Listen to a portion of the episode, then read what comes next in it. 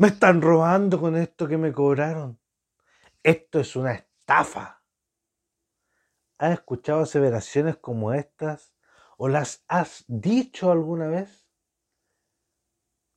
¿Será realmente esto un robo, una estafa lo que me han hecho al cobrarme esos precios que me están cobrando? Bueno, si quieres saber la respuesta y quieres que conversemos un poquito más acerca de esto, quédate a escuchar el capítulo completo de Profe Financiero.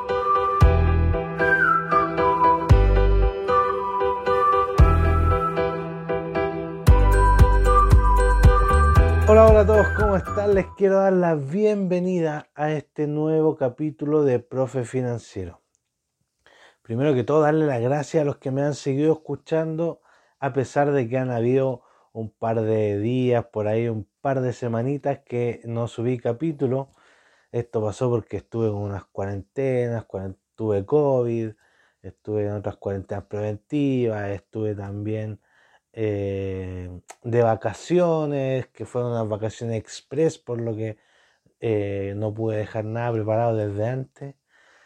Así es que muchas gracias por haber seguido ahí, por seguir escuchando estos capítulos, por seguir aprendiendo junto a mí. Y, y gracias, no nada más que decirle. ya eh, voy a, seguir haciendo estos capítulos todas las semanas ya, eh, como habitualmente. Voy a tratar de darles continuidad ahora sin interrupciones. ¿ya? no como había estado pasando durante las vacaciones, pero es algo que ustedes pueden entender totalmente, ¿cierto? Porque las vacaciones son así, pues con un vaivén y uno no sabe si puede estar totalmente disponible.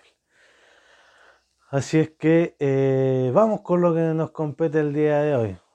Aprovecha de igual de suscribirte si estás en YouTube o si estás escuchando en Spotify o en alguna plataforma de podcast. Dale me gusta, también se le pueden dar eh, cinco estrellitas ya dale seguir y todas esas cosas porque así me ayudas a mí a que más gente pueda escuchar este podcast y que llegue cada vez a más personas. Si esto te sirve a ti, te ha servido todos estos capítulos para atrás, eh, dale a todo eso para ayudar a otras personas. Y si llegas por primera vez, bienvenido, bienvenida a este podcast llamado Profe Financiero. Bueno, la introducción decía yo un poquito, eso sí que pasa siempre, que, bueno, no que pasa siempre, pero que uno escucha de repente, o que ve comentarios en redes sociales y cosas por el estilo, me robaron, esto es una estafa, y bla, bla, bla, ¿cierto? Que no, bla, que le ponen un montón de historias ahí. Pero, ¿será siempre una estafa? ¿Será siempre un robo esto? ustedes se han, puesto a pensar en estos términos, han evaluado estas situaciones para ver si realmente son una estafa o son un robo.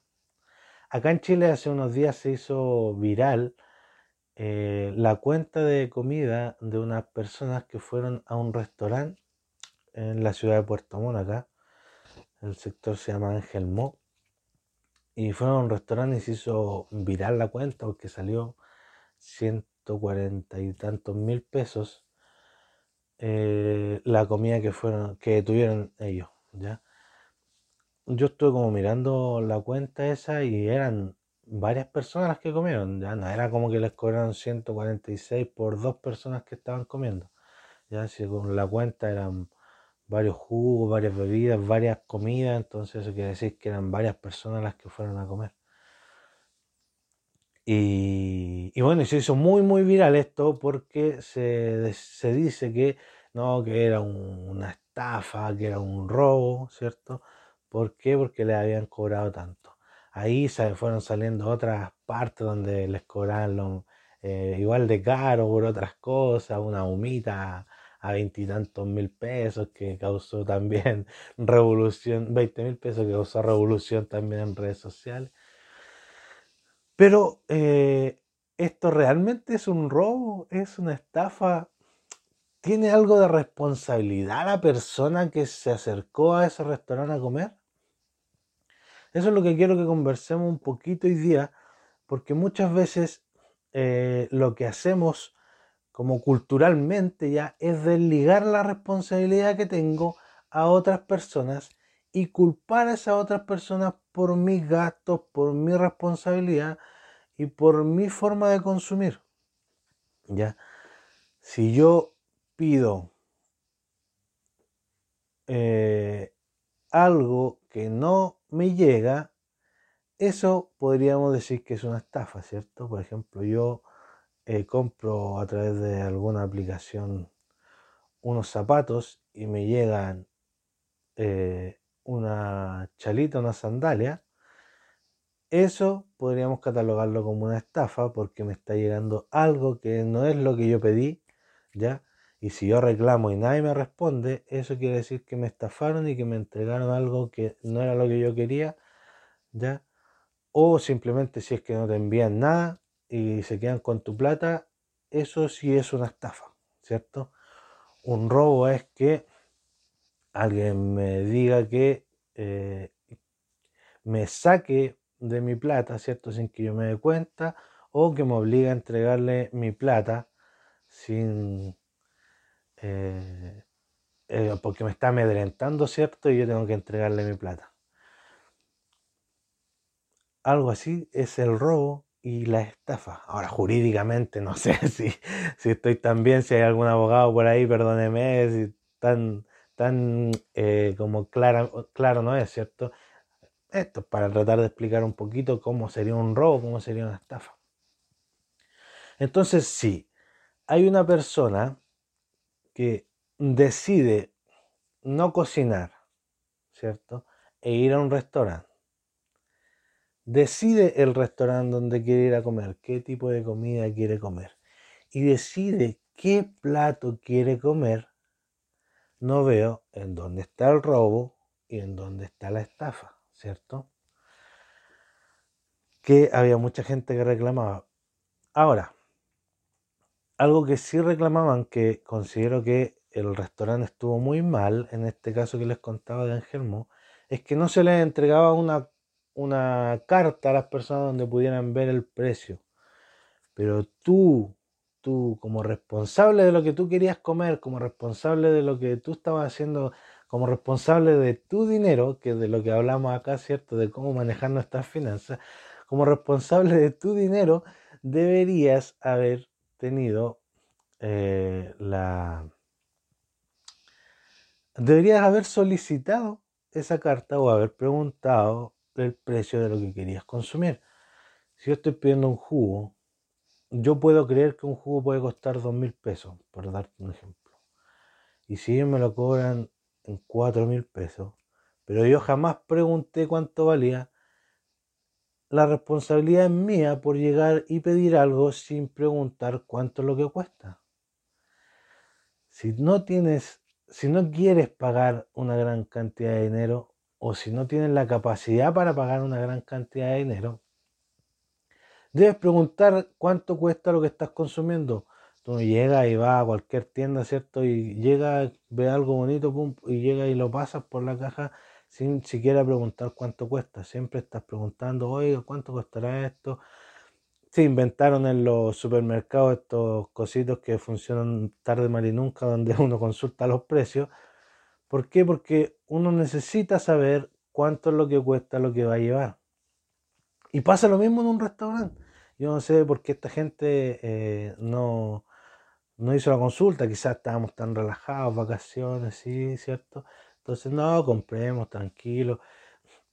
Y ellos se hicieron una idea ficticia de lo que les podía costar, ¿cierto? Se idearon un, presupuesto en su cabeza, ¿cierto? Dijeron, ya vamos a gastar 10 mil pesos por persona, por dar un ejemplo. Y llegaron y fueron. Pero jamás preguntaron cuál realmente era el precio que ellos cobraban para ver si su imaginación estaba en correlación con lo que estaba pasando realmente, eran esos precios totalmente eh, de otro, otro nivel en comparado con lo que ellos pensaban.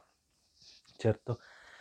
En todos lados existen restaurantes que son caros y que son baratos, ¿cierto? Entonces va a depender de nosotros evaluar eso según nuestras necesidades y según nuestra capacidad de pago. ¿ya?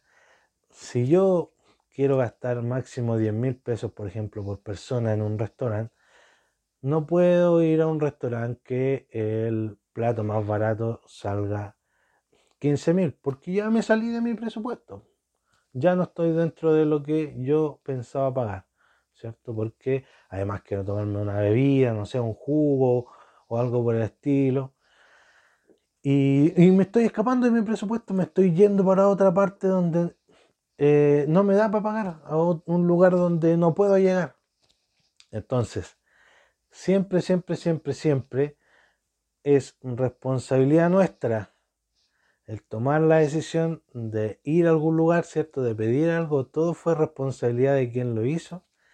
Y al pedir y no pedir y no preguntar cuánto es lo que cuesta, también es responsabilidad tuya.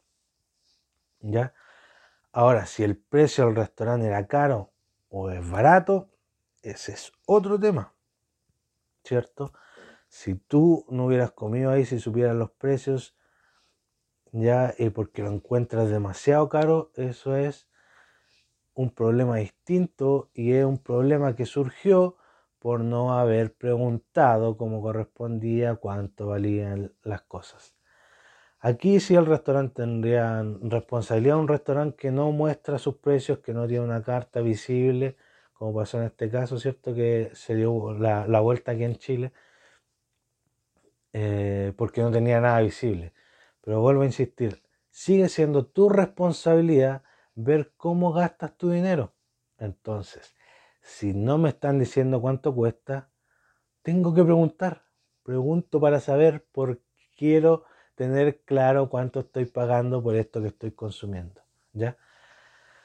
Así es que la invitación del día de hoy es hacernos responsables de lo que hacemos con nuestro dinero. Si yo quiero salir a comer y tengo tal presupuesto, tengo que saber cuánto van a, cobran en ese lugar para ver si se adecua a mi presupuesto. Y no entrar y gastar lo que sea y según eso ahí voy ahí en el camino viendo qué onda. No, nosotros los responsablemente financieros, como todos los que estamos aquí en el podcast, primero tenemos un presupuesto para salir, ¿cierto? Para salir a comer o de vacaciones. Y según ese presupuesto, que estamos más o menos ya lo tenemos calculado, salimos a comer, salimos algún fin de semana a tomarnos alguna cosita, ¿cierto? Por ahí. Pero tenemos claridad de cuánto es lo que podemos gastar, porque así esto después no nos afecta financieramente para el resto del mes, para la vuelta de las vacaciones, ¿cierto?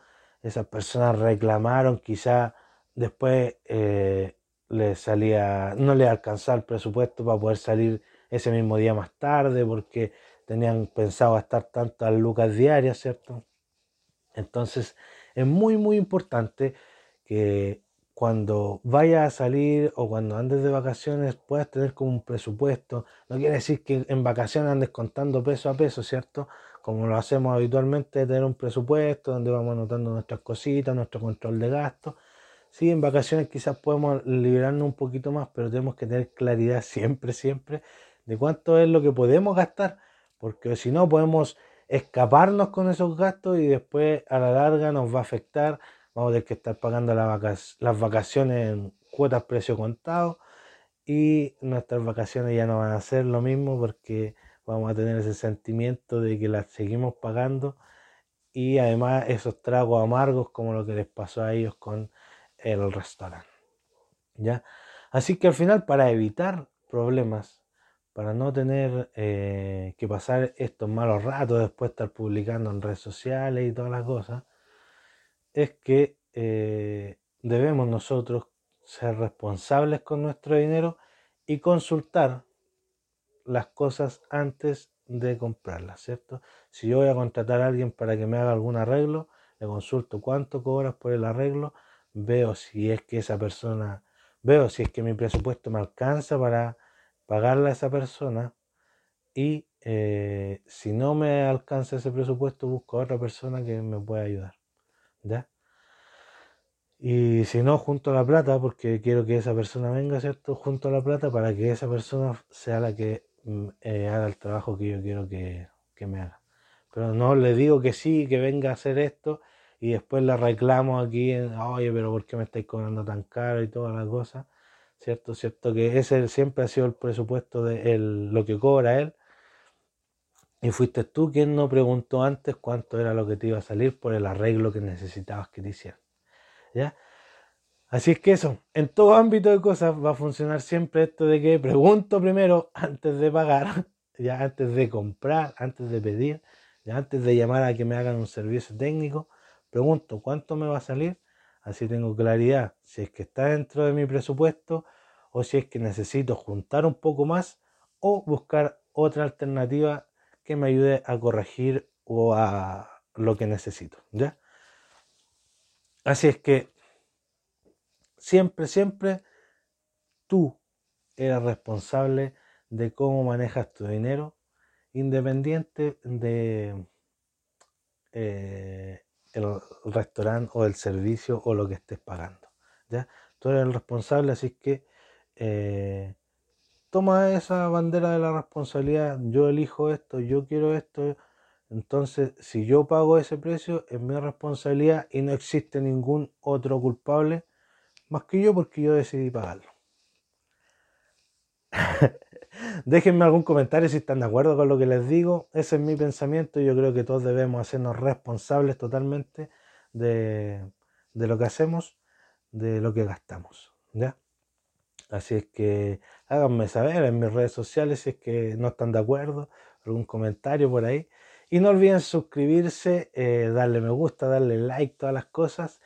Pueden también les voy a dejar el link para que vayan a mi canal de Telegram. Ahí pongo todas las herramientas que he ido contando de aquí para atrás, que les decía que estuvieran en mi página.